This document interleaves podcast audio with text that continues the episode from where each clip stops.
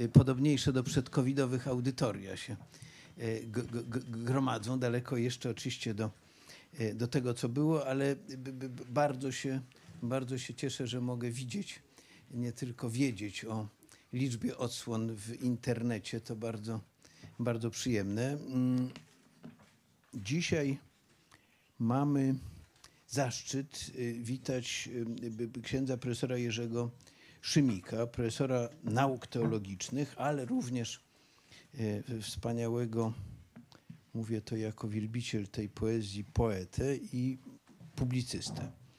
Mm, Ksiądz profesor specjalizuje się w, chrysto, w chrystologii, metodologii teologii, teologii kultury y, oraz, co dzisiaj w związku z tym wykładem bardzo ważne w teologii, to się tak teraz coraz częściej pisze, Ratzingera łamanego na Benedykta XVI. Tak, Po- powinniśmy jakiś wymyśleć sposób odczytywania tego, tej formuły. Y, Jest związany z Katolickim Uniwersytetem Lubelskim od 2005 roku z Wydziałem Teologicznym Uniwersytetu Śląski, Śląskiego w Katowicach, czyli z Wincentym Myszorem, też rozumiem, blisko. No właśnie, moim nauczycielem patrystyki. E, W latach 2004-14 ksiądz profesor e, był członkiem Międzynarodowej Komisji Teologicznej, e, a nasze wydawnictwo wydało jego mm, książkę, którą bardzo polecam, pod tytułem, który mnie zachwyca, bo nazywa się Zachwyt i inne skutki wiary od wiersza do traktatu i mam takie wrażenie, że ten tytuł e, więcej mówi o teologii księdza profesora niż nie jeden, niż nie jedna długa e, i solenna analiza. Także z- zapraszam, proszę Państwa, na wykład Ratzinger i sztuka Benedykta XVI estetyka teologiczna. Jurku, podłoga jest Twoja. Bardzo serdecznie e, Ci dziękuję, Darku, za, m, za te słowa dobre na początek i w ogóle za całość sprawy, za zaproszenie mnie tutaj do Waszego znakomitego środowiska i Państwa też serdecznie witam tutaj obecnych na sali, a także licznych, jak mi e, wyjaśniano, internautów, którzy nas w tej chwili oglądają. Proszę Państwa, mój wykład ma tytuł Ratzinger i sztuka, podtytuł Benedykta XVI Estetyka teologiczna. Jako człowiek, dla którego porządek jest rzeczą ważną w życiu, a jednocześnie też wiem, że, że y, nie jeden z moich słuchaczy będzie sobie robił notatki, pozwolą Państwo, że, że przedstawię pewien schemat tego mojego wystąpienia, żeby się tego dobrze w uporządkowany sposób również słuchało. E, Więc punkt pierwszy będzie się nazywał estetyczne pra-doświadczenie. Punkt drugi to będzie równowaga tajemnicy. Ja będę zawsze przechodząc do kolejnego punktu e, odwoływał się do tego schematu, więc punkt drugi równowaga tajemnicy. Punkt trzeci sztuką wiara, Chrystus poezją. E, Punkt czwarty ma wdzięk, czy wdzięku nie ma, z pytajnikiem. E, Punkt piąty to rana miłości. Punkt szósty katarzis. Punkt siódmy twórczość w duchu logosu. I to będzie już pora na podsumowanie piękno prawdy, prawda piękna. Zaczynamy, proszę Państwa, tak jak zapowiedziałem, od estetycznego pra-doświadczenia.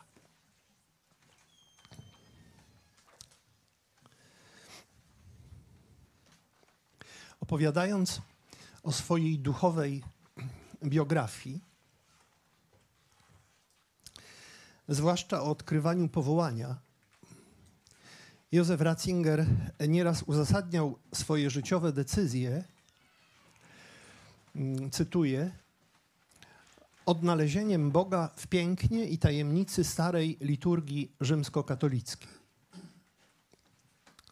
Aspekt estetyczny, mówił w jednym z wywiadów, miał tak przemożny wpływ, bo przeżywałem prawdziwe spotkanie z Bogiem.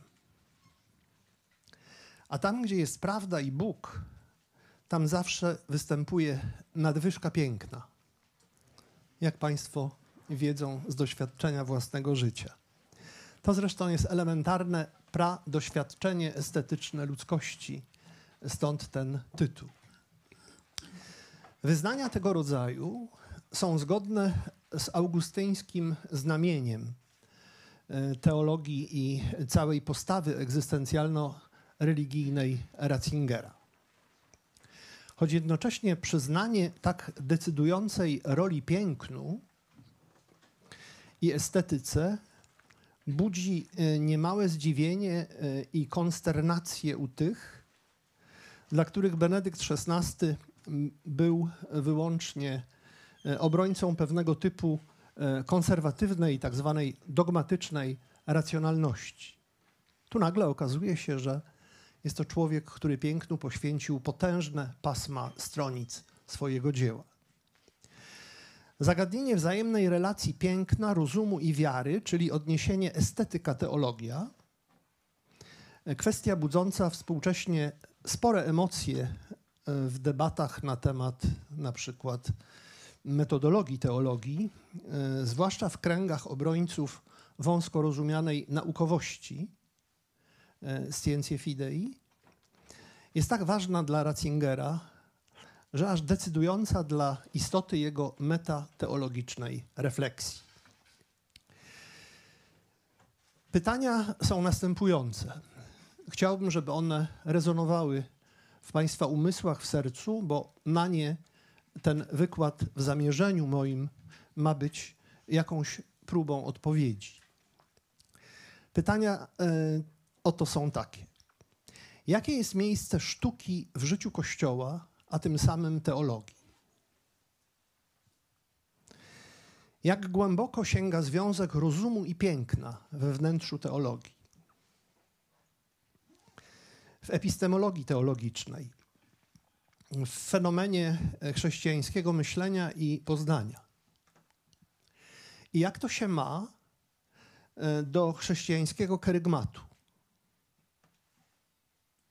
Czy rozum i piękno są istotnie od siebie zależne? Czy też mogą funkcjonować niezależnie od siebie i bez szkody dla własnej i teologii tożsamości? To znaczy, wyostrzmy to ostatnie pytanie, czy niepiękna rozumność oraz powiedzmy nierozumne piękno są możliwe w teologii i neutralne, przynajmniej neutralne dla efektów jej poznania. Radykalizm ujęcia tej kwestii przez e, Ratzingera jest mimo wszystko, to znaczy e, głównie mimo znacznego augustyńskiego charakteru i temperamentu jego myślenia, zaskakujący. Oto posłuchajcie Państwo, aż jak radykalnie to brzmi, kiedy w raporcie o stanie wiary mówi Vittorio Messoriemu o sztuce jako o istotnym elemencie apologii chrześcijaństwa, sztuce płynącej z wnętrza wspólnoty wierzących, sztuce, dzięki której Bóg staje się nam bliższy, używa takich zwrotów, konkluduje tak. Otwieram cudzysłów. Teolog, nie kochający sztuki, poezji, muzyki, natury, może być niebezpieczny. Tu bowiem ślepota i głuchota na piękno nie jest sprawą drugorzędną, lecz może wycisnąć piętno także na jego teologii. Koniec cytatu. Teologia, która powstaje z takim piętnem ślepoty i głuchoty na piękno, przypomnę, jest, jak wynika z kontekstu wypowiedzi wtedy jeszcze kardynała, barbarzyńska. Używa tego zwrotu. w, jak rozumiem z kontekstu, w starożytnym sensie tego określenia. Punkt drugi równowaga e, tajemnicy. Głębi i zdrowej równowadze w relacji piękno-rozum, czy też piękno-wiara, grożą głównie dwa niebezpieczeństwa. Chciałem je przed Państwem odmalować, żebyście sobie Państwo zda zdali też sprawę z, mm, z powagi tych kwestii i z ich niejednoznaczności. Pierwsze niebezpieczeństwo, przypomnę, grożące równowadze relacji piękno-rozum czy też piękno-wiara. Więc pierwsze niebezpieczeństwo polega na deprecjacji mm, a priorycznej albo a posteriorycznej, późniejszej, mm, albo z negatywnych doświadczeń, tak zwanych zachwianych proporcji. E, w każdym razie na deprecjacji kategorii kalos, na deprecjacji kategorii piękna. Postawa ta nierzadka w kręgach zawodowych teologów. Wiem, co mówię, to moje środowisko. Podyktowana jest lękiem. Niestety ten lęk jest nieraz uzasadniony przed irracjonalizmem i estetyzmem tak zwanych kalocentrycznych ujęć teologicznych, znaczy maksymalnie skoncentrowanych na pięknie. Prowadzi ona do jawnego bądź zawoalowanego lekceważenia roli piękna w teologicznych procesach poznawczych. Ach, to są wierszyki.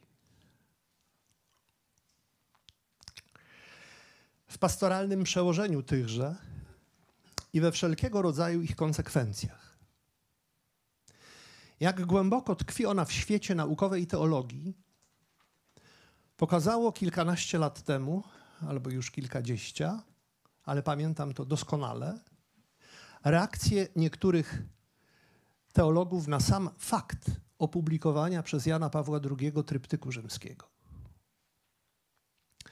Poematu, a nie kolejnej encykliki.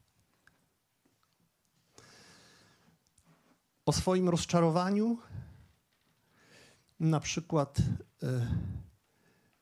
Caritas in Veritate, to encyklika Benedykta XVI, przypomnę, tak mówił tuż po publikacji dokumentu jeden z teologicznych komentatorów. Mówił: Spodziewałem się, że Benedykt XVI zabierze głos jako uniwersalny duszpasterz i wielki niemiecki profesor. A tu sporo fraz poetyckich oraz postulatów tego typu.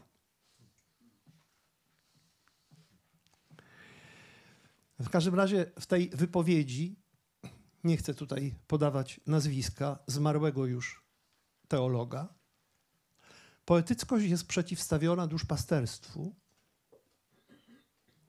profesurze, definiowaniu i systematyce. Fraza poetycka jest tu epitetem, definicja i systematyka pochwałą. Jakby w każdym przypadku e, i niejako automatycznie, sama z siebie, konceptualna ścisłość pojęcia wnosiła do procesów poznawczych więcej światła i wiedzy niż głębia obrazu bądź metafory. To jest ta skaza, która tutaj grozi. W każdym razie niebezpieczeństwo tego typu teologii, nieufnej wobec kategorii piękna, niedoceniającej epistemologicznej potencji sztuki, powtarzam, epistemologicznej, polega między innymi na tym, że po cichu, czy nieświadomie, tego nie wiem, wspiera ona tendencje technokratyczne. W myśleniu i postrzeganiu rzeczywistości, przechodząc na stronę hiperracjonalistyczną, dość odległą od kategorii tajemnicy, tak ważną dla teologii jako takiej. To jest jedno niebezpieczeństwo. Ale Pozwolą Państwo, że teraz przedstawię drugie. Polega ono na emancypacji piękna, na wyłuskaniu go z jakichkolwiek ontycznych, egzystencjalnych i etycznych zależności. To znaczy na takiej jego autonomizacji, tak to nazwijmy, która prowadzi prostą drogą do czegoś w rodzaju idolatrii bożka kalos. Oto estetyka w znaczeniu nowoczesnym, że tak powiem, w lekkim cudzysłowiu. A przynajmniej postrenesansowym, nowożytnym. Znaczy, ogląd piękna, które nie chce już wskazywać poza siebie, lecz będąc pięknem tego, co się ujawnia, ostatecznie wystarcza samo sobie. To był cytat z Ratzingera.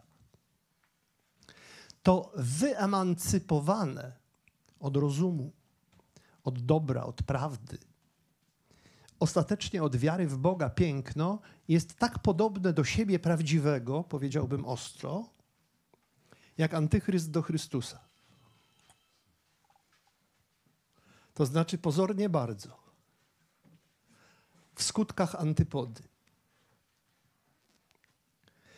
Mieni się absolutem, spełnia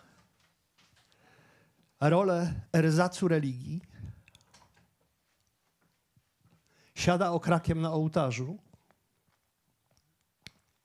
występuje z ofertą zbawienia,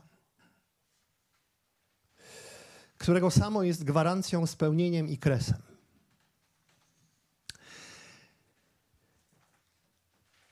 To wyemancypowane, autonomiczne, oderwane od prawdy, głównie od prawdy o samym sobie. I w konsekwencji od aksjologii staje się płaskie i proponuje sztukę, czyli siebie, jako ostateczność.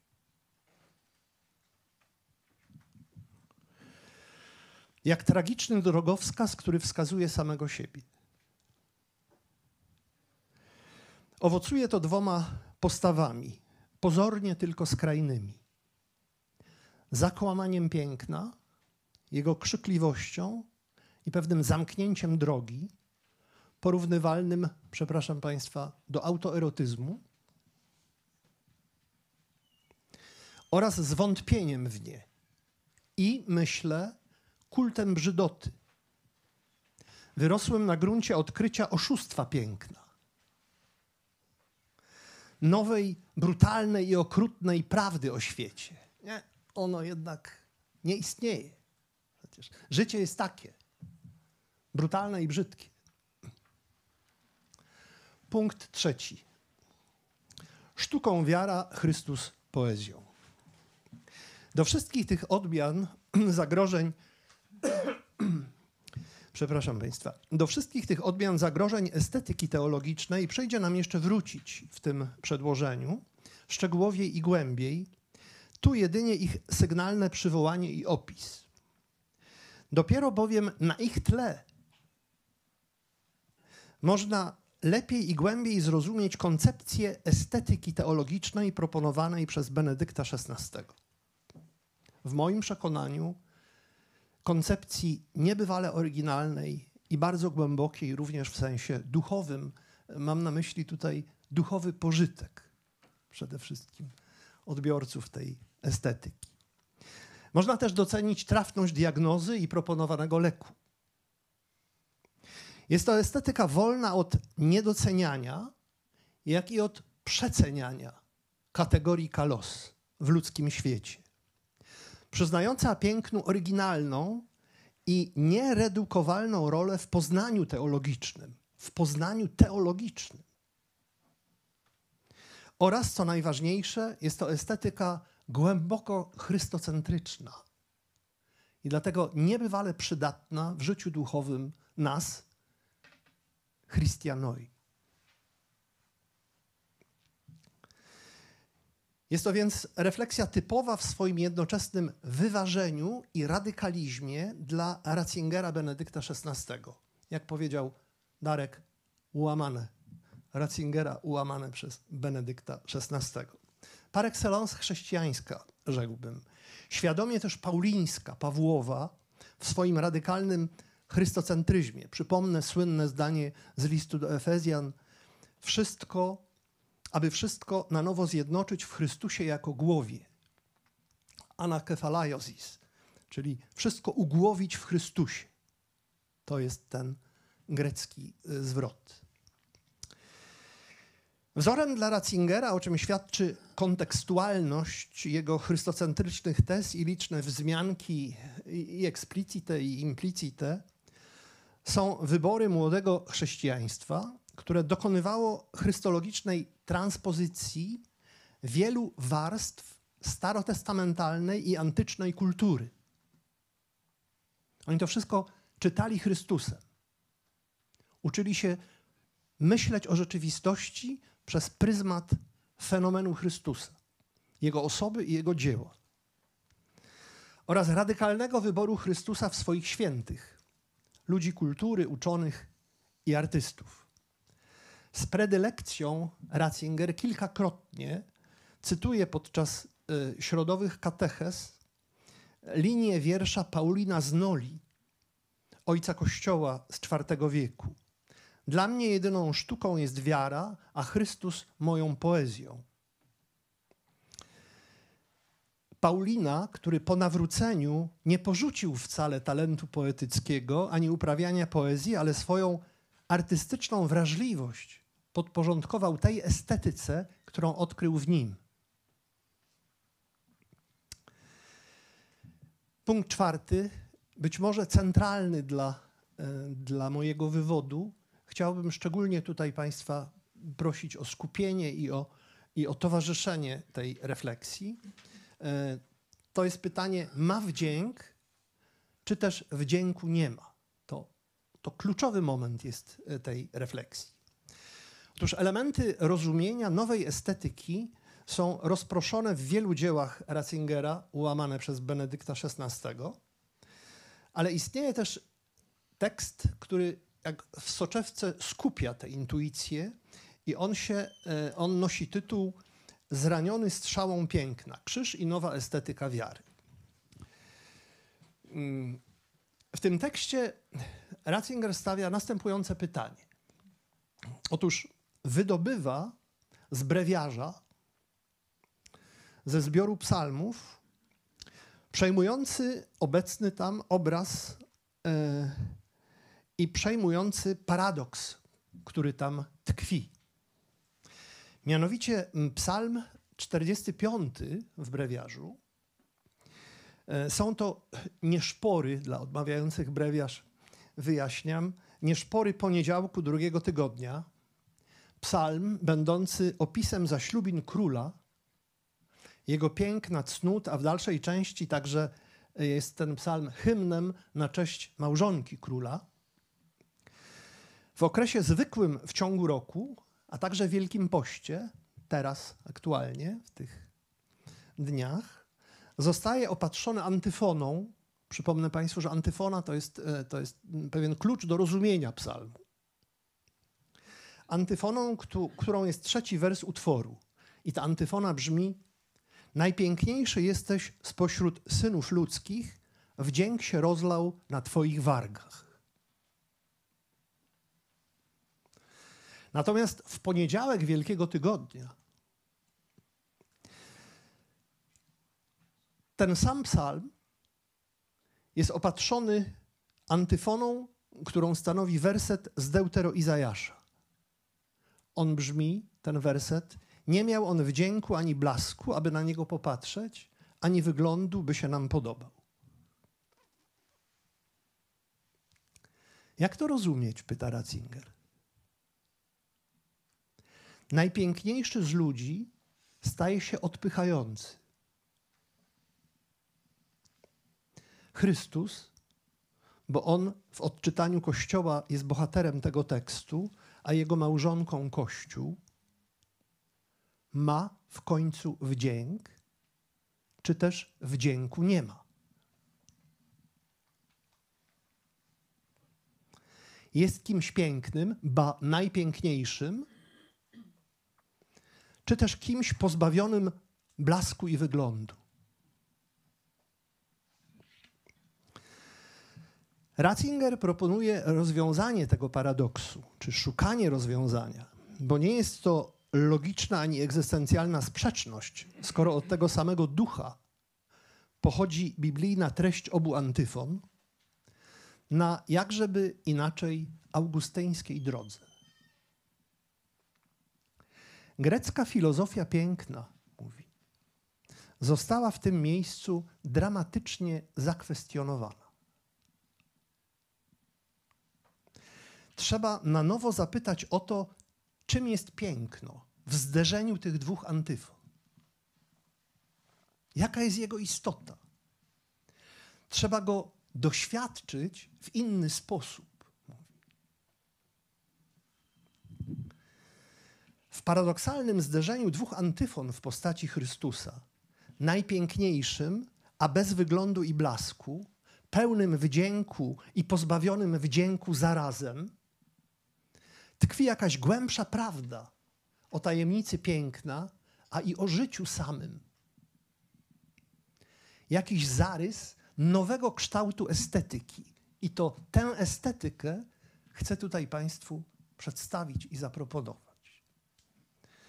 Otóż, kto wierzy w Boga, mówi Ratzinger, w Boga Jezusa Chrystusa, ten wie, że piękno jest prawdą, a prawda pięknem.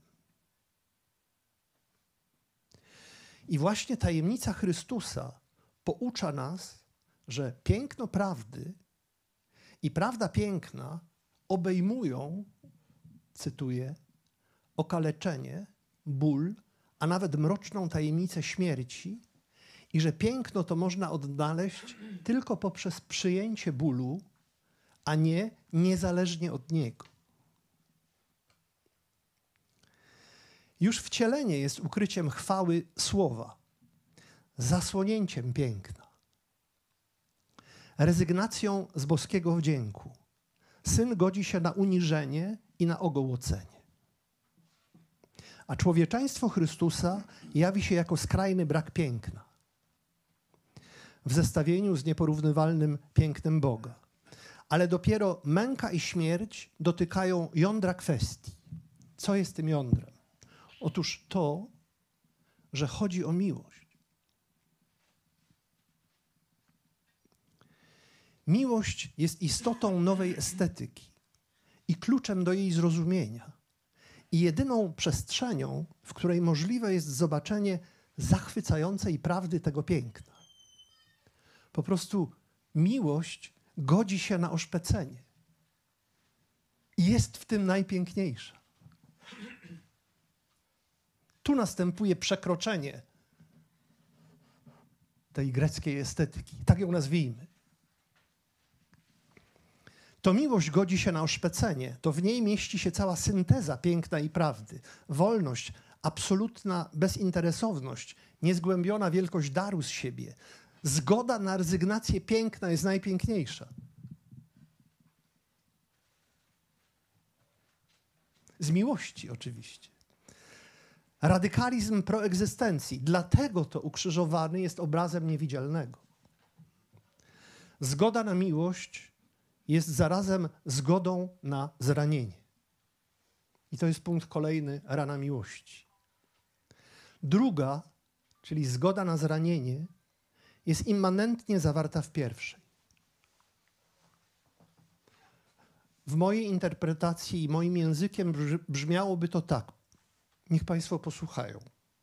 Komunikat kochającego, czyli najgłębszej prawdy na temat miłości, brzmi w tej sprawie następująco: Nic nie powstrzyma mojej woli kochania Ciebie. Nic. Także nie to, że zostanę oszpecony i że zginę dla Ciebie. To jest nieważne. Najważniejsze jest to, że Cię kocham. Cała reszta się nie liczy. Nic, nawet cierpienie, ani jego realna perspektywa, ani faktyczność, ani jego nieuchronność w doczesnym horyzoncie. Cokolwiek i jakkolwiek będzie, będę kochał. to ty jesteś najważniejszy, najważniejsza. Nie to, jak wyglądam. Mówiąc trywialnie. Że nie ma nic piękniejszego. Proszę Państwa, to jest moim zdaniem jądro tej, tej estetyki. Najważniejsza rzecz, jaką chciałem Wam powiedzieć tego wieczoru. Że nie ma niczego piękniejszego od gotowej cierpieć bezwarunkowej miłości. Nie ma żadnych warunków. O tym mówi i tego dotyczy w swej istocie wydarzenie Chrystusa. Ono jest o tym. Jego osoba, jego dzieło. To jest fascynujące. On jest najdoskonalszą syntezą piękna, miłości i bólu. Jej znakiem jest rana miłości, rana jego serca. Ona to, ta rana, ma wewnętrzny, głęboki związek z pięknem.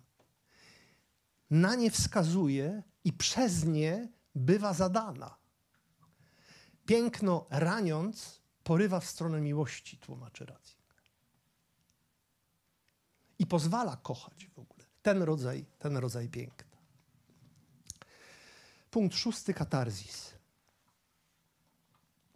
Rana miłości, rana zadana przez piękno, które nas w ten sposób porywa, każe dostrzec korzenie tego modelu myślenia.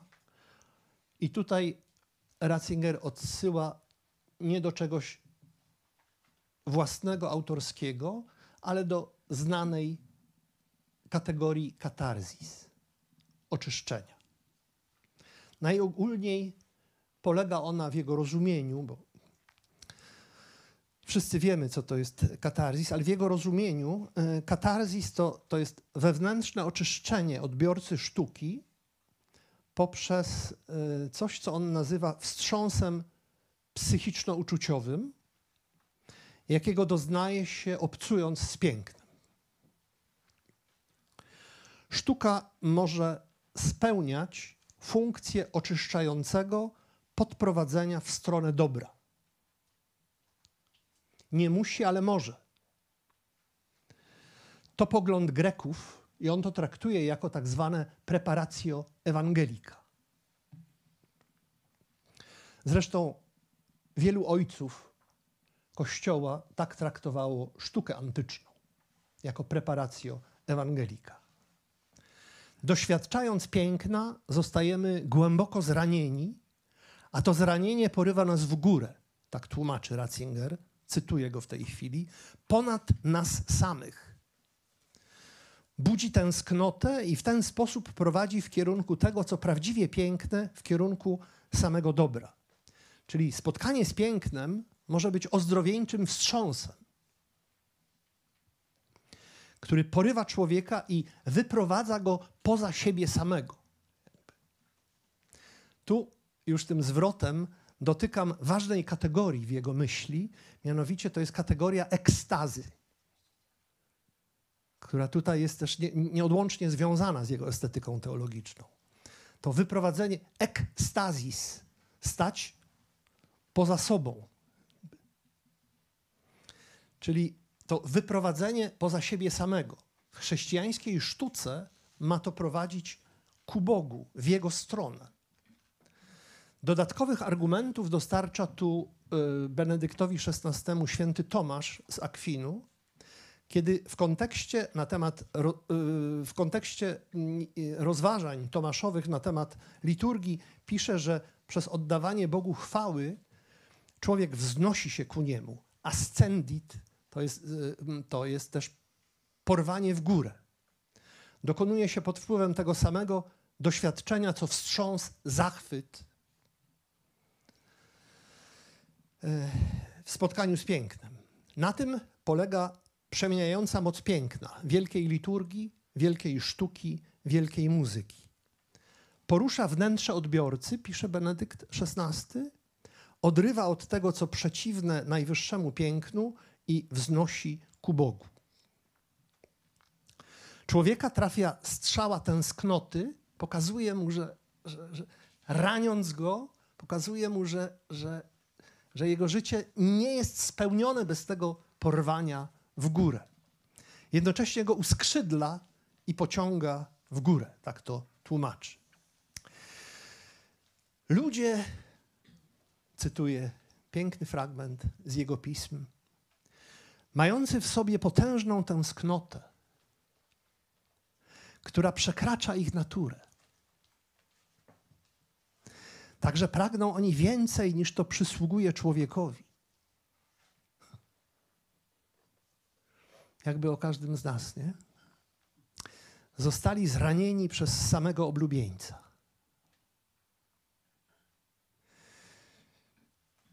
Nic, nic. To jest bardzo augusteńskie, prawda? Niespokojne serce dopóki. Ich oczy zostały dotknięte promieniem jego piękna. I teraz najciekawsze zdanie. Wielkość tej rany w nas zdradza strzała, a pragnienie wskazuje na tego, kto ją wystrzelił.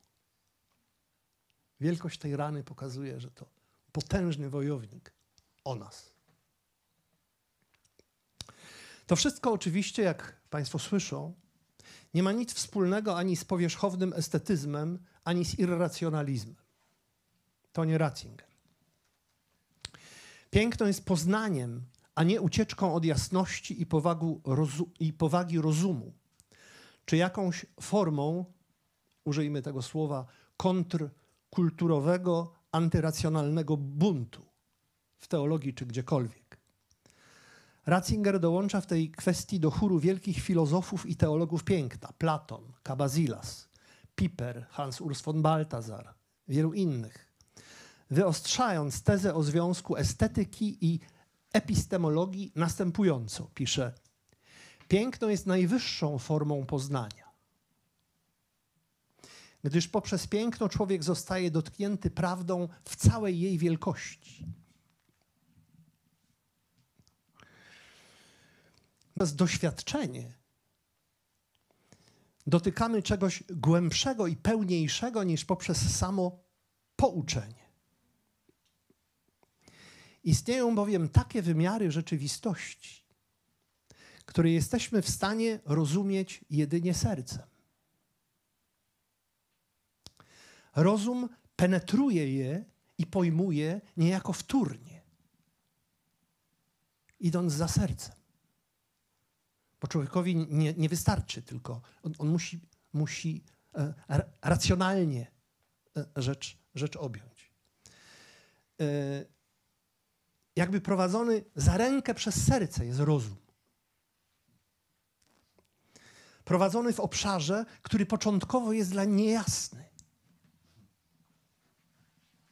Jeszcze nie wie, dokąd go to serce prowadzi. Ale wie, że musi iść za nim i, i, i, i, i racjonalnie, bo, bo, bo rozum, rozumie tę przestrzeń rzeczywistości w miarę, w miarę, jak się otwiera na to, co mówi doń w tej sprawie serce.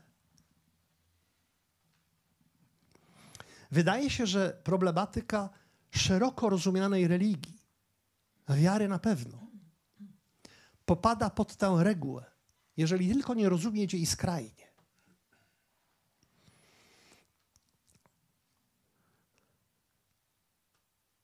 Jest taki śląski poeta, dolnośląski, Andreas Gryfius, który, mm, który pisał takie aforyzmy w stylu Angelusa Silesiusa, czy potem Mickiewicza. I to jedna z tych fraz z wersetów tych jego takich aforystycznych wierszy brzmi e, Wach auf, mein Herz und denke. Czyli, czyli, e, czyli obudź się serce moje i pomyśl. Czyli to, to jest ta idea myślenia sercem i kochania rozumem. Znaczy, że ta synteza jest arcyludzka do, do, do, dopiero. On się, ta estetyka Ratzingera jest Wach auf, mein Herz und Denke. Andreas Gryfius, on się nazywa, XVII wiek. Czyli myślenie sercem i kochanie rozumem byłoby ideałem współpracy tego, co serdeczne, z tym, co rozumne. Punkt siódmy, twórczość w duchu logosu. I dlatego też, podkreślmy to bardzo wyraźnie, Nie oznacza to negacji czy choćby pomniejszenia refleksji teologicznej, znaczy rozumnej refleksji, czyli dokładnego, naukowego, metodologicznie uporządkowanego, ścisłego myślenia. To nie są absolutnie wycieczki przeciwko temu. To nie Ratzinger, jeden z największych obrońców racjonalności we współczesnym świecie, na przełomie tysiącleci. Z racji, o której była już mowa wyżej, piękno jest poznaniem i jego relacja z rozumem jest relacją kompatybilności, a nie wyłączenia, a nie kontry czy alternatywy. Rozumność refleksji teologicznej pozostaje tu dla współpracy z estetyką czymś absolutnie koniecznym. W tym wymiarze wkład e, Benedykta XVI wydaje się szczególnie znaczący. W duchu liturgii i w nowej pieśni dla Pana poświęcił wiele uwagi uporządkowaniu i pogłębieniu refleksji na temat relacji logos-ars, logos-sztuka, widząc w niej nieredukowalny element autentycznie chrześcijańskiej estetyki. Logos jako stwórczy boski rozum, uosobiony w Chrystusie, trochę o tym mówiliśmy dzisiaj podczas seminarium tutaj w pomieszczeniach teologii politycznej, stanowi podstawę i punkt wyjścia, wzorzec i cel wszelkich działań człowieka, jeśli mają prowadzić ku spełnieniu człowieka, ku jego szczęściu. W szczególny sposób dotyczy to sztuki. Ontologiczny związek tego, co twórcze w człowieku, z rozumnością, ze stwórczym boskim rozumem, logosem, jest związkiem ze stwórcą. A jest to związek absolutnie konieczny dla powodzenia ludzkich dzieł, jakichkolwiek, w tym wypadku artystycznych. Kilka pojęć, które Ratzinger w tej refleksji eksponuje, analizuje i interpretuje, weszło do klasyki estetyki teologicznej i chciałbym je tutaj przywołać. E, przynajmniej dwa. Pierwsze z nich dotyczy tego wymiaru sztuki, który potwierdza obecność logosu w całej rzeczywistości i w poszczególnych rzeczach.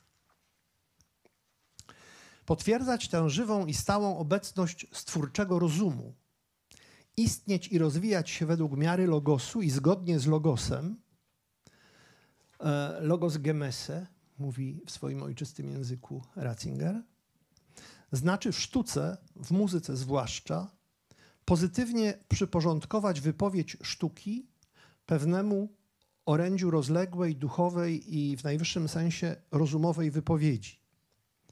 To znaczy, mm, tych ostatnich parę zdań zdaje się, że było y, zbyt zawiłych. E, prościej dałoby się to powiedzieć tak. Tworzyć trzeba w sposób zrozumiały. Rozumnie znaczy, aby to rozumieć, czy aby to, aby to rozumiał wykonawca i, i aby to było zrozumiałe dla, dla odbiorcy. Ta ostatnia teza pojawia się w pismach Ratzingera w kontekście jego rozważań o muzyce kościelnej. Jest taki zwrot, który, który w Septuagincie brzmi psalate synetos, a w wulgacie psalite sapienter. Znaczy śpiewać rozumnie. Jak on to rozumie? Integrować życie i jego artystyczny wyraz z logosem. Podporządkować sztukę danej od Boga prapierwotnej rozumności. Odkrywać ją i artystycznie wyrażać. Może to się stanie jeszcze jaśniejsze, kiedy powiem, czym nie jest to psallite sapienter według Ratzingera. Otóż to psalite sapienter jest zaprzeczeniem bełkotu. Niejasności wynikającej z ograniczenia środków wyrazu, ograniczenia do samej zmysłowości. Nie jest odurzaniem, mówi. Nie jest paraliżowaniem tego, co rozumne w człowieku. Nie jest wyzwalaniem, w cudzysłowie to pisze, przez szaleństwo zmysłowych doznań, które odbiera, człowiekowi rozumu i wolę, e, rozum i wolę. Tym nie jest owo psallite sapienter. Głębszemu wyjaśnieniu tej kwestii służy drugie z pojęć, które on stosuje. Powtarza je za Pawłem. Ono brzmi trzeźwe upojenie. To jest z listu świętego Pawła. Jego biblijny rodowód sięga listu do Efezjan. Paweł rozróżnia złe i dobre upojenie i pisze tak. Posłuchają Państwo. Nie upijajcie się winem, bo to jest przyczyną rozwiązłości. Ale napełniajcie się duchem, przemawiając do siebie wzajemnie w psalmach i hymnach i pieśniach pełnych ducha, śpiewając i wysławiając Pana w waszych sercach. W tym drugim przypadku, zalecanym przez Pawła, możemy mówić o upojeniu wiarą ostatecznie, gdyż napełnienie duchem jest przekroczeniem możliwości samej racjonalności, ale nie jest osunięciem się w bełkot. Sztuka potrzebuje przekroczenia wyłącznej racjonalności, ale nie powinna dochodzić do tej przepaści, o której mówi Paweł, a za nim Ratzinger. W trzeźwym upojeniu, taka to jest teza, w psalmicznym wysławianiu Pana obecna jest trzeźwość najgłębszej racjonalności, upojenie zachwytem z powodu Boga. Rozum jest tutaj doprowadzony do zaślubin ze zmysłami. Zmysły wywyższone przez jedność z rozumem. To ślicznie powiedziane. Zmysły wywyższone przez jedność z rozumem. Nie jest to w żadnym wypadku sztuka, która odurza zmysły. Niezbędnym jest tu wierne przylgnięcie do logosu. Tak to wyjaśnia. Oczywiście ja zbieram to w jedną wiązkę. Punkt ósmy. Piękno prawdy, prawda piękna. Piękno oczyszcza. Piękno prawdy pozwala umacniać przekonanie, iż piękno jest prawdą. Aberracje nowożytnych dziejów sztuki Zachodu nie mogą prowadzić, tłumaczy Ratzinger, do pomniejszania wagi wstrząsu wywołanego spotkaniem serca z pięknem jako prawdziwego poznania. Nie może nas ten, to zjawisko odwodzić od fundamentalnego zaufania sztuce.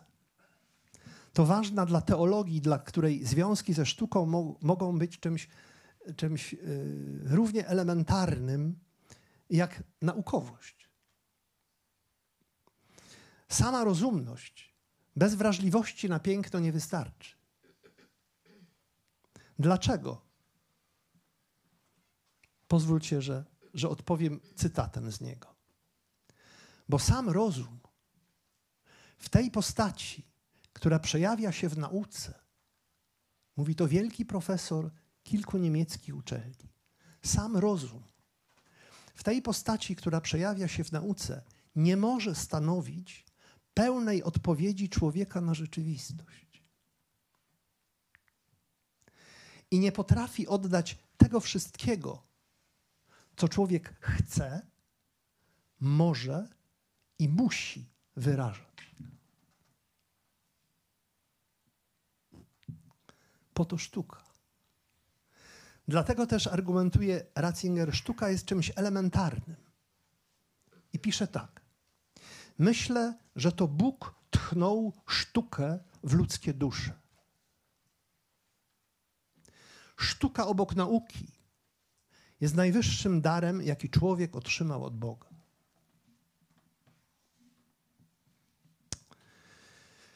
Siła i znaczenie powyższej argumentacji rośnie jeszcze, jeśli zdamy sobie sprawę, że pochodzi ona z tekstów uczonego i pasterza, który w sposób absolutnie jednoznaczny i radykalny występuje w obronie zagrożonej w ponowoczesnej antropologii koncepcji rozumności człowieka. Nie jest to oczywiście wyłącznie problem teologii, pisze, ale również, i tu już jesteśmy w ogródku bardzo kościelnym, ale również duszpasterstwa, które, cytuję go, powinno prowadzić człowieka do spotkania z pięknem. I teraz ten argument jest bardzo ciekawy. Argumenty bowiem trafiają często w pustkę, w duszpasterstwie. Ponieważ w naszym współczesnym świecie mamy aż nazbyt wiele konkurujących ze sobą argumentacji.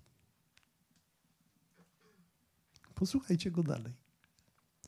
Człowiekowi prawie spontanicznie nasuwa się myśl, którą średniowieczni teologowie wyrazili w ten sposób: Rozum ma nos z wosku. To znaczy, mówi, jeśli jesteśmy tylko dostatecznie zręczni, możemy go wykręcić w różnych kierunkach. Genialny obraz. Będzie wąchał to, co mu każemy wąchać. Wszystko wydaje się przekonujące, rozsądne. Komu zatem mamy wierzyć? pyta Ratzinger. Spotkanie z pięknem może stać się uderzeniem strzały, która rani duszę i w ten sposób otwiera jej oczy. Także teraz, na podstawie własnego doświadczenia, dysponuje ona nareszcie kryterium, które pozwala jej na ocenę argumentów. Niezwykłe.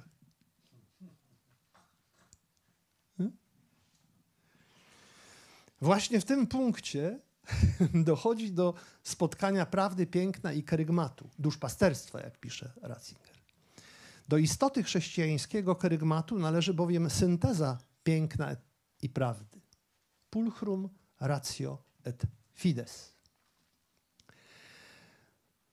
Dla Ratzingera istnieją, niech będą to jedne z ostatnich już zdań mojego wykładu.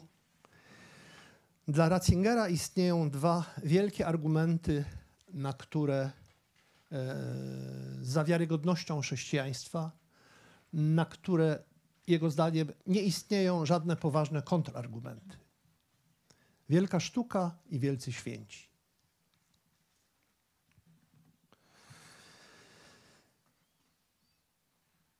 Jeszcze raz powtórzę, że ta jego estetyka nie ma nic wspólnego z irracjonalnością, z odejściem od logosu i ratio, z czystym estetyzmem, ale nie ma też nic wspólnego to bardzo ciekawe, z mroczną, tak zwaną pooświęcimską wizją antysztuki. Kiedy to zło jawi się jako prawdziwe i wszechmocne, tak bardzo, że jedynie brzydota miałaby być, miałaby być prawdą o życiu. Oto dwa skrajne skrzydła jego zdaniem, tego samego błędu, tej samej achrześcijańskiej estetyki. Jedno skrzydło to jest piękno jest wszystkim, drugie skrzydło piękno jest niczym. To jest bardzo ciekawe. On pokazuje tę drogę środku i po tej drodze prowadzi nas Chrystus. I to w sposób tak głęboki, jak to próbowałem przed kwadransem czy dwudziestoma e, minutami przed Państwem nakreślić. Na wszystkie te choroby lekiem jest Chrystus. Pozwólcie Państwo, że mam tutaj taką malutką syntezę i ją na koniec, e, na koniec przedstawię, przeczytam, żeby to się uleżało i uporządkowało. Jakie jest miejsce sztuki w życiu Kościoła, w jego teologii i w przepowiadaniu? istotne, a tym samym konieczne i nieredukowalne. Zdaniem papieża, w pragnieniu Boga zawiera się miłość kultury. Z teologicznej perspektywy Niebezpieczna dla chrześcijańskiego kerygmatu jest z jednej strony deprecjacja piękna, z lęku przed irracjonalizmem i pustym estetyzmem, z drugiej strony autonomizacja i emancypacja piękna od ontycznych i etycznych zależności. Ale nie tylko sprzeciw tym skrajnościom jest zadaniem teologii. Zakwestionować ograniczenia takiej estetyki, wskazując na piękno Chrystusa, który nie miał wdzięku, ani blasku, ani wyglądu by się nam podobał, ale zarazem jest najpiękniejszym z synów ludzkich, jako torturowany, oszpecony i zabity. Decydująca dla prawdy piękna jest miłość. Zrezygnować z piękna dla miłości jest istotą piękna i najwyższą jego postacią. Oto chrystocentryczne zadanie teologii w kwestii estetyki. Sam rozum ma bowiem nos z wosku i dopiero we współpracy z pięknem jest w stanie służyć prawdzie chrześcijańskiego kerygmatu. Piękno jest prawdą, a prawda pięknem. Bardzo Państwu dziękuję za uwagę. Dziękuję.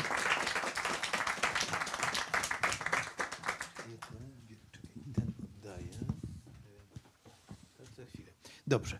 Y, Bardzo, bardzo dziękuję. Y, Bardzo to po, po, po, poru- poruszające dla, dla fi- filozofów, bo jesteśmy środowiskiem filozoficznym, zwłaszcza myśl o, o pięknie jako, jako kryterium pra, prawdziwości nauki jest y, prze, przejmująca. Sam wiele się zajmowałem świętością jako kryterium z, fi- z filozoficznej perspektywy. Piękno to do, do, dosk- doskonała, otwarta droga, ale od razu chciałem zacząć dyskusję pytając się o, o piękno, bo tutaj łatwo osunąć się w nieporozumienia.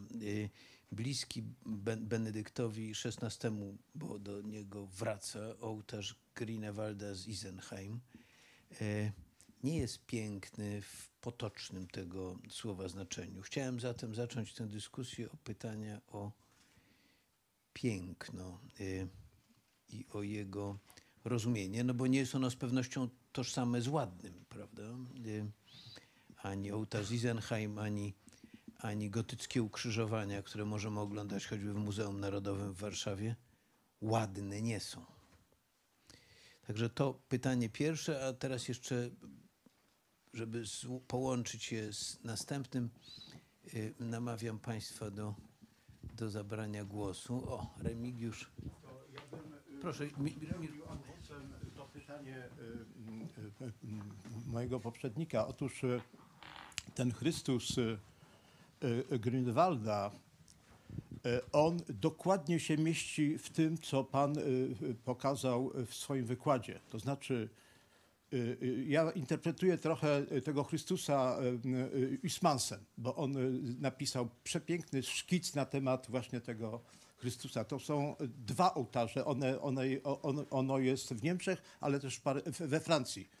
Da, dawnych Niemczech, ale w tej chwili we Francji. Otóż ten Chrystus wyraża miłość poprzez ból, i ten ból jest tak potworny i tak wymalowany realistycznie, że były badania robione współcześnie, jak ciało reaguje na na przykład gwoździe i y, te ręce Chrystusa, które są y, y, zupełnie właśnie ścięte tym, tym, tym wbitym, y, y, y, y, wbitymi gwoź, gwoźdźmi, ten Chrystus pozdrawia jeszcze z miłości to społeczeństwo, która, które go wydało i który, i które spowodowało mękę pańską. To jest ta miłość, tak, która emanuje z tego obrazu Grünewalda. Prymitywa, bo to jest sztuka prymitywna. Natomiast uzupełniając pytanie, ja bym chciał spytać o o Holbeina, bo jest obraz Holbeina w Bazylei, gdzie y, bardzo duży obraz, gdzie Chrystus jest zielony. On jest y, jakby, ciało jest trochę naruszone już zębem czasu, on leży i to jest widok przerażający. I tu nie ma miłości, tu nie ma żadnego uczucia.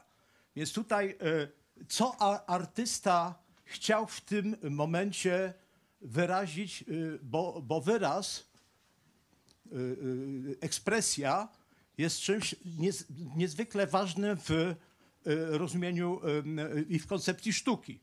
To sztuka ma wyrażać, tak? I teraz ten Chrystus leżący, martwy, jakby naruszony trochę czasem, ale nie, nie, nie krótkim bardzo.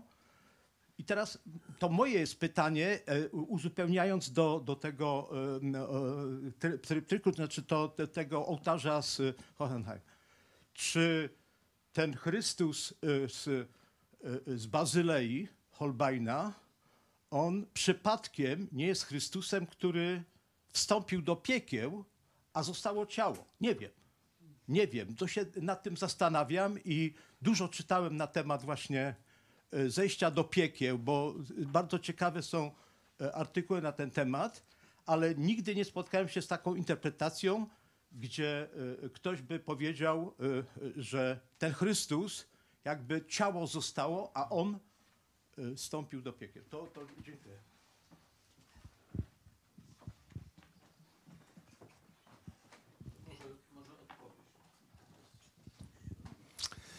Wie pan, y, y, zestawił pan Holbeina z Grünewaldem. Y, Ja oczywiście nie, nie, nie, nie umiem na to pytanie odpowiedzieć na poziomie jakiejś, jakiejś dobrej, uczonej czy, czy, czy, czy w miarę szczegółowej, pogłębionej in- interpretacji tych dzieł sztuki.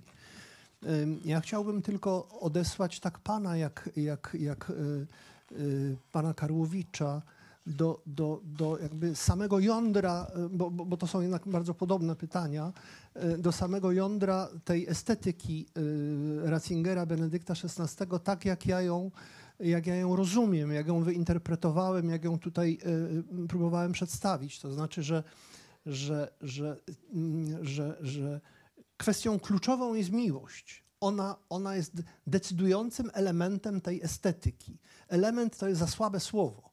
Ona jest jakby samą jej konstytucją. Jeżeli elementem, to absolutnie konstytutywnym. Znaczy, i, i, i to się rozgrywa nie na poziomie, nie na poziomie już samego wyrażenia tego ym, przez artystę, czy, czy, czy, e, choć oczywiście o to chodzi ostatecznie w sztuce, ale na poziomie tej, e, tej decyzji, zgody. Ja dlatego też to tak mocno, mocno podkreśliłem, że, że mam takie przeczucie, to, to znaczy, że, że to może być egzystencjalnie ważne dla państwa że, że, że, że, że, że ten rodzaj nagości, z jaką mówimy w miłości e, drugiej osobie, drugim osobom, mówimy e, jestem w ogóle. Najważniejsza jest, jest te- ten gest, gest chrystologiczny per se. Chrystologiczny. To, to, jest, to jest Chrystus. Właśnie. Możecie mnie zabić, nie, nie wycofam e, tego, co, co, co, z czym mnie ojciec do was posłał. Ym, To, to je- jestem dla, dla was. Że, że to może być niezwykle ważne też, jeżeli chodzi o troskę o własne piękno. To, to, to, to chyba chcę powiedzieć. O to, żebym był pięknym człowiekiem. Dziękuję za bardzo ciekawy wykład, inspirujący i pobudzający do rzeczywiście takich esencjalnych, poważnych pytań. Mi się wydaje, że, ksiądz profesor by się nie zgodził, że to jest hipoteza robocza, którą bym postawił tutaj, pod, y, pod, przedłożył do dyskusji. Czy ten spór nie jest trochę pozorny, co nie znaczy, znaczy, co nie znaczy że stanowisko chrześcijańskie jest błahe.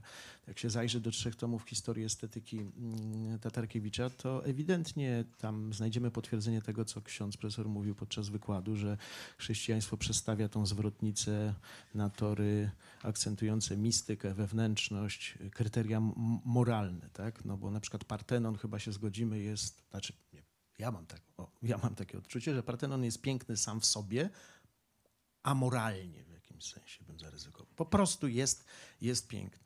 I tu właśnie Greenewald i Holbein przytoczeni też mi od razu podczas wykładu księdza profesora przyszli na, na myśl, co by Arystoteles powiedział o tych dwóch e, artystach. Tak? Arystoteles, przypomnijmy, podaje taki słynny przykład, że trup rozkładający się jest odrażający, brzydki. Albo na przykład ktoś umęczony, powiedzmy trup, zwłoki, zwłoki kogoś umęczonego Chrystusa są brzydkie, ale dobrze namalowane zwłoki są piękne. Tak? Tam chyba nawet przykład ekskrementów jest podany u Arystotelesa, już nie pamiętam, nie będę się upierał, ale drastycznych kilka przykładów Arystoteles podaje. Tak?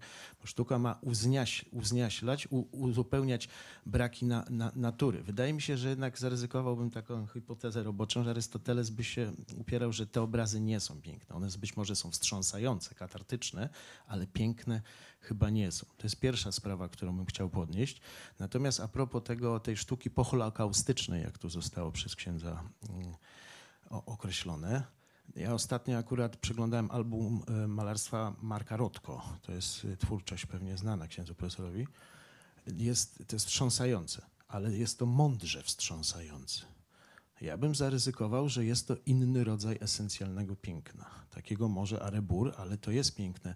Nie wiem, czy wszyscy Państwo wiedzą, że już nie pamiętam gdzieś, ale gdzie dokładnie, ale w Stanach Zjednoczonych powstała kaplica, która została obwieszona, taka heksagonalna, chyba na planie heksagonalnym kaplica. Nie wiem, czy tam się jakaś liturgia sprawuje, tego nie pamiętam. Nawet nie pamiętam, czy to jest katolicka, czy z jakiejś innej denominacji protestanckiej.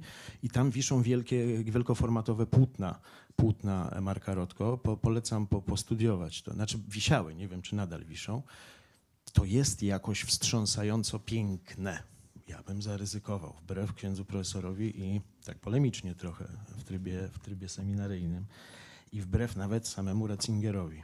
To, tylko, że właśnie w tym sensie spór jest pozorny. To jest inaczej piękne, mądrze piękne, bo po, to nie jest mięsem po oczach, prawda? Jaki straszny ten Holokaust, tak jak u Imre Kertesza, który skądinąd wybitny pisarz, ale wydaje mi się, że na przykład w powieści Likwidacja on pisze, że nie, mo, nie mamy prawa pisać pięknej poezji po Holokauście. To jest trochę takie efekciarskie, chociaż warsztat, przynajmniej moim zdaniem, Kertesz ma dobry, to jest dobry pisarz.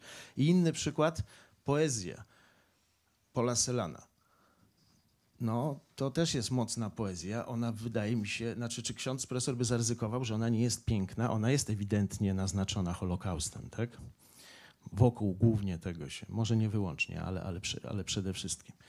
Więc tu, tu miałbym takie pytanie i, i uwagę, że chyba, chyba, chyba w tym sensie, jeszcze raz powtórzę, spór jest jak, jakoś pozorny, po prostu chrześcijaństwo no, ma, ma inne pryncypia, tak? Natomiast no, te dwa przykłady, dla mnie jest to jakiś rodzaj mrocznego piękna, chociaż może dla kogoś to jest mo- mroczne piękno. Na pewno są to przykłady mądrej sztuki, to znaczy poezja Selana i, i malarstwo Marka Rotko. Natomiast do, co do uwagi takiej kulturowo-historyczno-apologetycznej, że zacytowany Ratzinger tutaj przez księdza profesora, że są dwa nieprzezwycie- nie do odparcia, nieodparte argumenty e, na rzecz chrześcijaństwa, sztuka, sztuka i święci, to powiem szczerze, myślę, że wątpię i podam przykłady. No, mnóstwo, znaczy to nie znaczy, że nie ma wielkiej sztuki chrześcijańskiej i wspaniałych świętych, oczywiście. Jest mnóstwo pięknej, wspaniałej, głębokiej sztuki i mnóstwo przykładów godnych naśladowania. Przez dwa tysiące lat nam chrześcijaństwo dostarczyło, ale swoich świętych ma i buddyzm, i taoizm, równie heroicznych i skłon, zdolnych do poświęceń, co zresztą historycznie, to nie wszystko są tylko hagady, to są często potwierdzone historycznie przypadki. I nie wiem, świątynia, e, świątynia, e, świątynia hinduistyczna albo pagoda e, w Kioto, one są piękne, a są poza kontekstem chrześcijańskim, chyba że w ramach apologii takiej trochę zawłaszczającej uznamy, że to są wszystko logo i spermatikoj. Oni byli chrześcijanami, jak tą pagodę w Kioto w VII wieku stawiali, tylko jeszcze o tym nie wiedzieli. Więc tego typu argumenty osobiście jednak odrzucam. Wydaje mi się, są jednak y, zbyt upraszczające i zbyt płyckie przez swoją wyłącznie apologetyczność. Przepraszam za taki polemiczny ton, ale szanuję księdza profesora i dlatego tak szczerze rozmawiam. Tak, tak. Wie pan, moja metoda jest prosta i polega na tym, że, że, że jeśli, jeśli mam kłopot z odpowiedzeniem na, na któreś z tych pytań, to to zwalam na Ratzingera. A jeśli. że to jego teza. Natomiast, Jeżeli ktoś się ze mną zgadza, to, to mówię, że to moja interpretacja. To był żart oczywiście i, i wszystkie te pana e, tutaj tezy z ogromnym szacunkiem e, przyjmuję i traktuję. Może się do, do jednej tylko odniosę, bo, bo, bo pan poruszył chyba trzy, a może nawet cztery wątki, ale ten, ten, ten, ten post-Auschwitz, ta, ta, ta, ta, ta pooświęcimska, ja tutaj, ponieważ to była, to była końcówka mojej, e, mojego wykładu, e, to, to, to ja się troszeczkę tak po tym już prześliznąłem, to znaczy starałem się, starałem się e, dbać tylko o syntezę i kończyć. Mm, Dokładnie to w moim, w moim e, wykładzie wygląda tak. Zjawisko to, mm, przepraszam bardzo, bardzo przepraszam. Mm, Nie ma to nic wspólnego z irracjonalnością, z odejściem od logosu i ratio, z czystym estetyzmem. Ale nie ma też nic wspólnego y, z mroczną, pooświęcimską wizją antysztuki, kiedy to zło, to jest ważne teraz, jawi się jako tak prawdziwe i wszechmocne, że jedynie brzydota jest prawdą o życiu. E, Tu wcale to nie jest tak, że nie ma miejsca dla wstrząsająco, dla wstrząsających obrazów Rotko. Jest mowa o tym, że kiedy to zło jawi się jako tak prawdziwe i wszechmocne, że jedynie brzydota jest prawdą o życiu. To jest trochę in, inna kwestia, mimo wszystko. Oto dwa skrajne skrzydła tego samego błędu, tej samej achrześcijańskiej estetyki. Piękno jest albo wszystkim, albo niczym. Tymczasem chrześcijańska estetyka utrzymuje, e, pozwolą Państwo, że jeszcze to pociągnę, e, e, przez chwilkę tylko, że istnieje piękno ostateczne, najwyższe, obejmujące, uwaga, całość doświadczenia człowieczego losu i dziejów ludzkości. I ono jest źródłem oraz modelem wszelkiej obecności piękna w świecie i jego prawdy. Jest nim Jezus Chrystus. Najpiękniejszy, który nie miał wyglądu i wdzięku. Czyli ten z Grünewalda, Holbeina i tak dalej.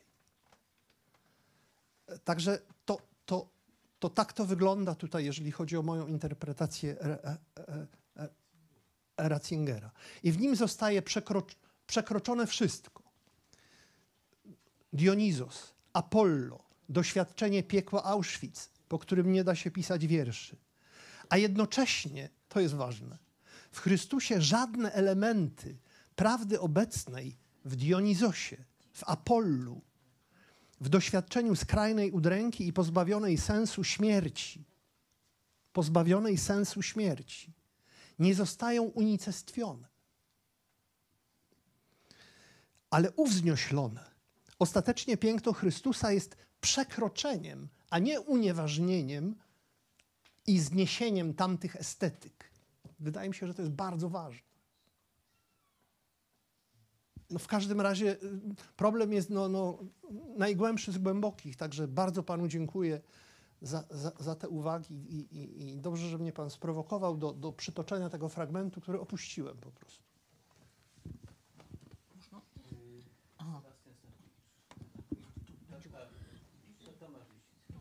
No więc ja bym w- no w jakimś sensie w nawiązaniu do poprzednika, którego nie widzę, z Zawinkla, yy, ale mm, chodzi mi o, znaczy, mm, mówię to z punktu z perspektywy profana, znaczy ani filozofa, ani artysty, odbiorcy sztuki w różnych jej wymiarach, zainteresowanego.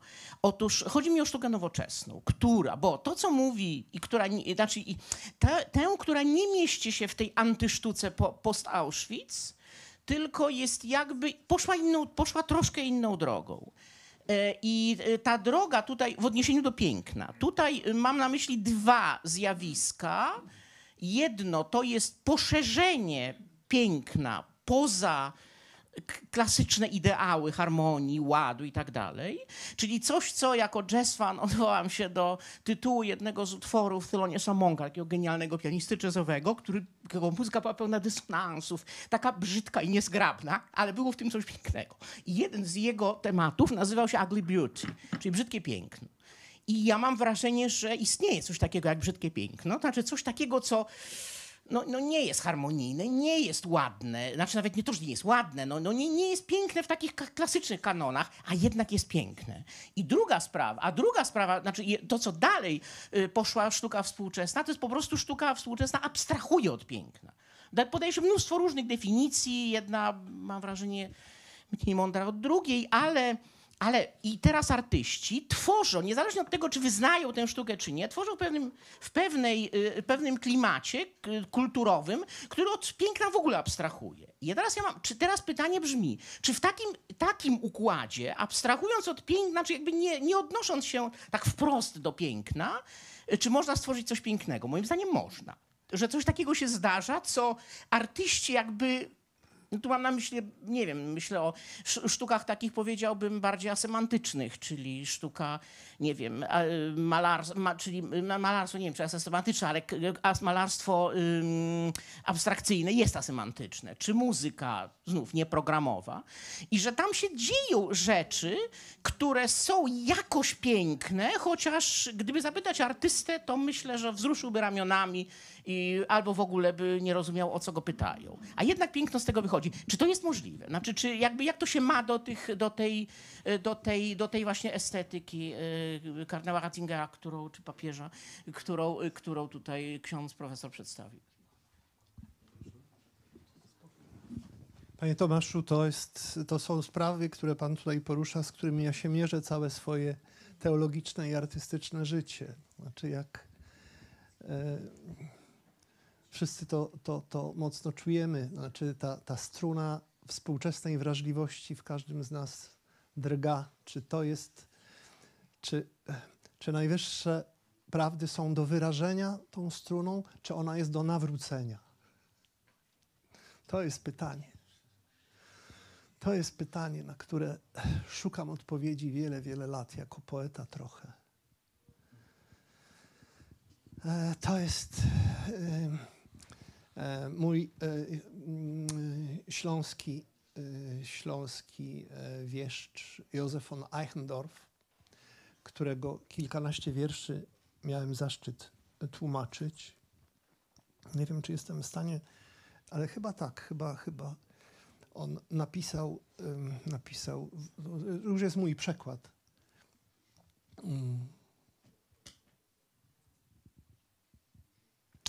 A gdybym kiedyś y, miał służyć nie Tobie, to choć drża, roztrzaskaj moją lutnię, proszę. I coś dalej już, już ale, ale to, to, to jest ta, ta, ta, ta kwintesencja. E, Istnieje jeszcze inny e, fragment opuszczony z mojego wykładu. Istnieje jeszcze inny, subtelny formalnie, ale o sporej, niszczącej sile rażenia podstęp kłamstwa wobec prawdy piękna. Piękno zakłamane, krzykliwe i jedynie powierzchowne, którego istota fałszu polega na tym, że nie budzi tęsknoty za niewyrażalnym, nie odrywa od siebie, nie prowadzi ku ekstazie, stanąć poza sobą obok siebie, ekstaza, ale zamyka odbiorcę w nim samym, nie dając niczego poza przyjemnością, budząc pożądanie bądź żądzę posiadania. To piękno, które według słynnej frazy Augustyna wykrzywia serce ku sobie samemu. Incurvare in se ipsum, napisał Augustyn. Jak rajskie drzewo jest rozkoszą dla oczu, a jego owoce są dobre do jedzenia. Nie szukaj tego, co inne. Chciej przyjemności na tę chwilę, na teraz. Tak brzmi przesłanie tego rodzaju płaskiego piękna. Skąd bierze się ten rodzaj perwersji, sprzeniewierzania się pewnych rodzajów piękna własnej istocie? Ratzinger twierdzi, no to jest duża dyskusja, nie chcę tutaj, że z antymimetycznej tendencji, naprawdę, antymimetycznej awersji dużych przestrzeni sztuki współczesnej. Mówi, trzeba się głęboko zastanowić nad, nad słowem too creative.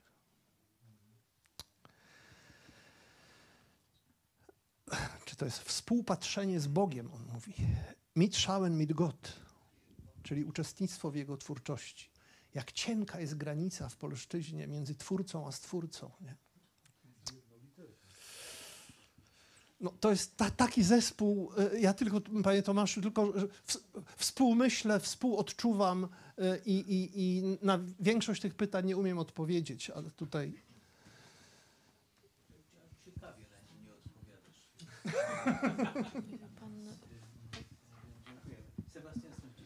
Jeśli można, krótkie pytanie. W 2007 roku było zorganizowane Biennale w Wenecji.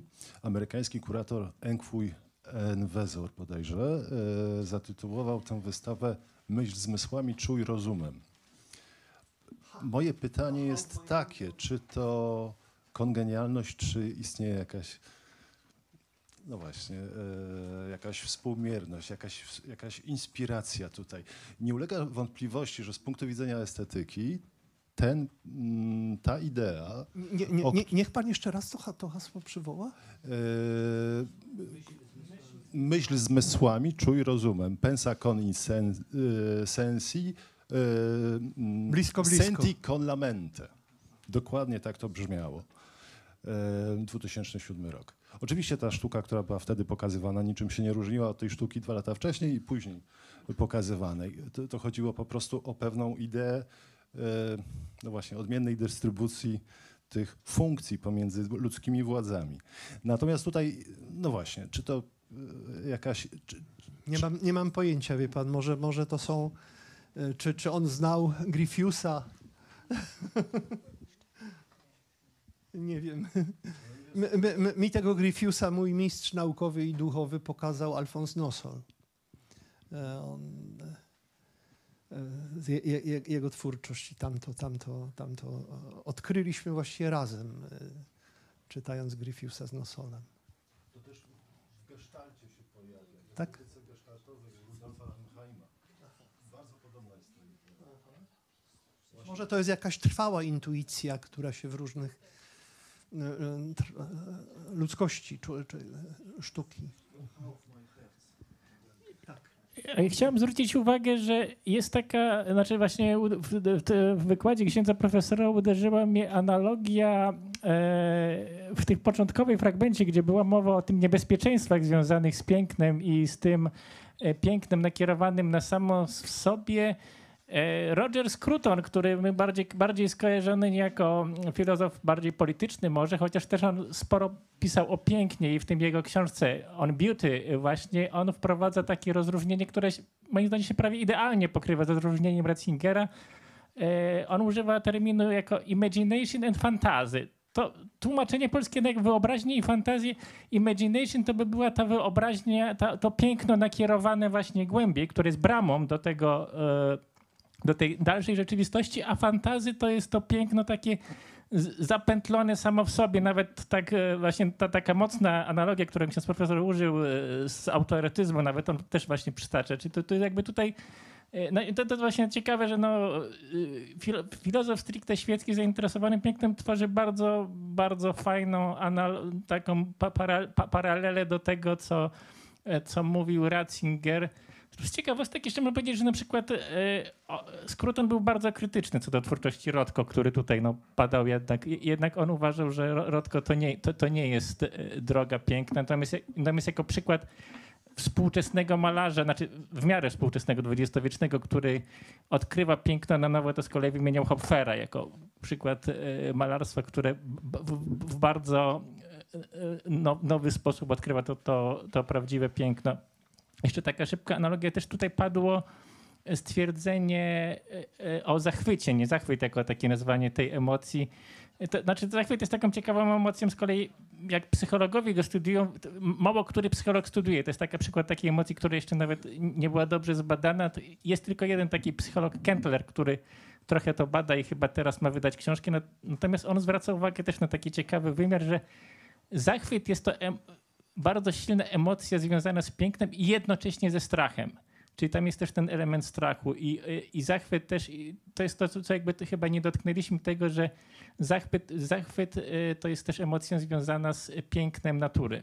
Czyli, że na przykład też y, w naturze jakby odkrywam Bog, ale, ale właśnie w, tych, w tej naturze, która, taki dobry przykład emocji zachwytu, która się pojawia jest na przykład burza. Burza to jest coś, co, co może zachwycać i przerażać, nie?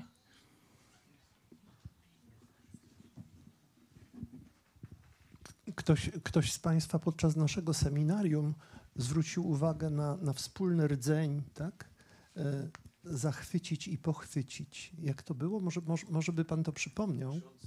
Ksiądz Jakub Wujek e, w fragmencie Pisma Świętego Ksiądz Jakub Wujek we fragmencie Pisma Świętego e, po, mówi, że był zachwycony aż do nieba. I to jest mowa o tym, że ten zachwyt to jest fizyczne doznanie pochwycenia i porwania. To jest y, doznanie, które jest ruchem y, fizycznym, chw- chwyceniem i ruchem ku górze. E, I to jest bardzo mm, piękne, stare tłumaczenie Pisma Świętego księdza Wójka, e, a dotyczy to y, psalmu w, tłumaczeniu księdza Wójka. Nie pamiętam którego. Temat jest dość oczywisty w związku z tytułem książki Tak. księdza profesora Zachwyt i inne skutki wiary. Ja się zastanawiałem nad tym, chwileczkę, y, y, y, nad tym za- za- zachwytem, który wywołuje po, po, pozytywne odczucia i, i grozę, że to przychodzi do głowy y, y, Wind, który w ogóle łączył w jakimś sensie grozę z y, doświadczeniem sztuki sakralnej. Uważał, że moment, w którym ona przestała wyływać grozę, był początkiem jej końca. Mówię to nie dlatego, bym się z tym na pewno zgadzał. Nigdy tego głęboko nie przemyślałem, ale, ale pomyślałem sobie, że to, że to może iść e, w sukurs temu, co pan, co pan powiedział. E, Proszę Państwa, os, ostatnie już pytanie, m, by nadmiernie nie przeciągnąć dzisiejszego e, spotkania bardzo pasjonującego. Mateusz Środek. Ja chciałam jeszcze nawiązać do głosu z samego początku rozmowy o ołtarzu z Isenheim i swoje doświadczenie pewne tego mm, przytoczyć, bo ja to e, dowiedziałem się o istnieniu tego Chrystusa Grünewalda na kursie e, historii sztuki w Strasburgu y, na podstawie slajdu ręki wykręconej w tym konwulsyjnym jakby szalenie realistycznie pokazanym e, bólu i cierpieniu. I to, było, to był absolutnie wstrz- jakby wstrząsające doświadczenie. Także nie, nie mogę w żaden sposób się zgodzić, że to jest b, b, mm, prymitywizm, bo to jest niesamowicie wy, wy, wy, wysoka sztuka. I, i, i, ale wydaje mi się, że jakaś częścią tego doświadczenia było to, że ten realizm był tak mocny, że on przebijał y, przyzwyczajenie kulturowe do wizerunku Chrystusa na krzyżu. Że jakby my poprzez y, no, bycie jakby kulturowe, no jakby no, nie, nie, przerażamy się patrząc na umierającego człowieka, prawda? No bo po prostu mamy to tak zobojętniałe jesteśmy. A tutaj jakby ta jedna ręka, ja nie zobaczyłem całego, potem pojechałem zobaczyć cały ołtarz, a ta jedna ręka była dla mnie przebiciem. Jakby docierałem do Ch- Chrystusa, którego znałem jakby z, z doświadczenia religijnego w tym dziele sztuki. Ale jedno, to jest dygresja. Chciałem tylko zapytać o Kościół, który, takie piękne słowa w, w tym seminarium padły, że Kościół powinien być ojczyzną piękna. Bez jego zmagań o obecność piękna w świecie, świat staje się pierwszym kręgiem piekła. Czy jakieś, y, y, ksiądz profesor ma przemyślenia jakby praktyczne, jak to powinno się w kościele objawić, to, to zmaganie o obecność piękna. Wie pan, mo, moim zdaniem e, nie- niebywałą e, e, rolę, wagę czy, czy, czy ma niedzielna liturgia. W ogóle ta refleksja Ratzingera, ona też jest skoncentrowana na liturgii. Dla niego e, e, zdecydowana większość nas ma kontakt z Kościołem przede wszystkim podczas niedzielnej mszy. I tu powinna być szczególna koncentracja w ogóle no, no, wszystkiego, jeżeli chodzi, nie, nie tylko jeżeli chodzi o estetykę, ale to powinno być po prostu piękne, staranne. e, Pod, pod każdym względem. Znaczy to, to wydaje mi się, że, że w ten sposób Kościół przede wszystkim powinien służyć i być ojczyzną piękna dla nas wszystkich. To nie chodzi o prymityw, tylko ta sztuka się nazywa Le Primitive, czyli prymitywi, niemieccy. To, to jest piękna sztuka, wszystko co można powiedzieć. Tak, oczywiście, oczywiście. Tak, tak, tak, tak, tak, tak. To, to pewne nieporozumienie. Proszę Państwa, bardzo dziękuję y, naszemu, naszemu wykładowcy.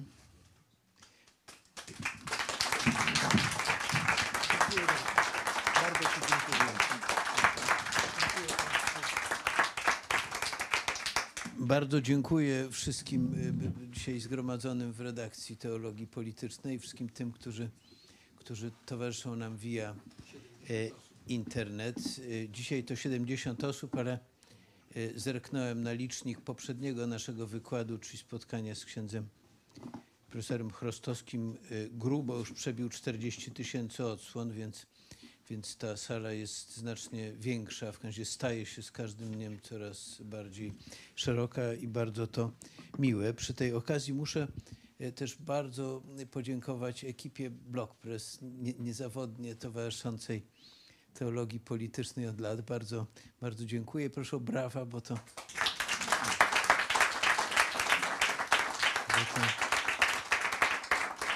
Państwa, państwa praca sprawia, że na, nasza praca z kolei, e, em, nasze dyskusje i rozmowy i, i spotkania e, no, są dostępne również dla tych, którzy są daleko od, e, od Warszawy. E, Chciałbym mm, e, przy tej okazji podziękować też bardzo wszystkim sponsorom teologii politycznej, bez których te spotkania nie byłyby możliwe. E,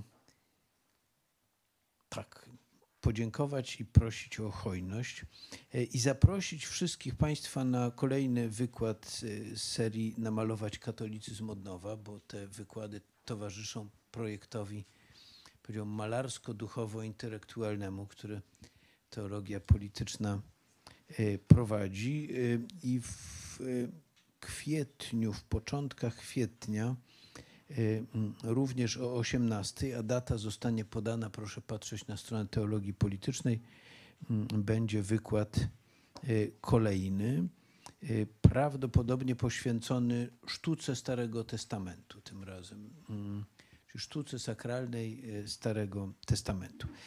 A ja bardzo Państwu dziękuję e, i no cóż, mam nadzieję do zobaczenia przy najbliższym spotkaniu. Do widzenia.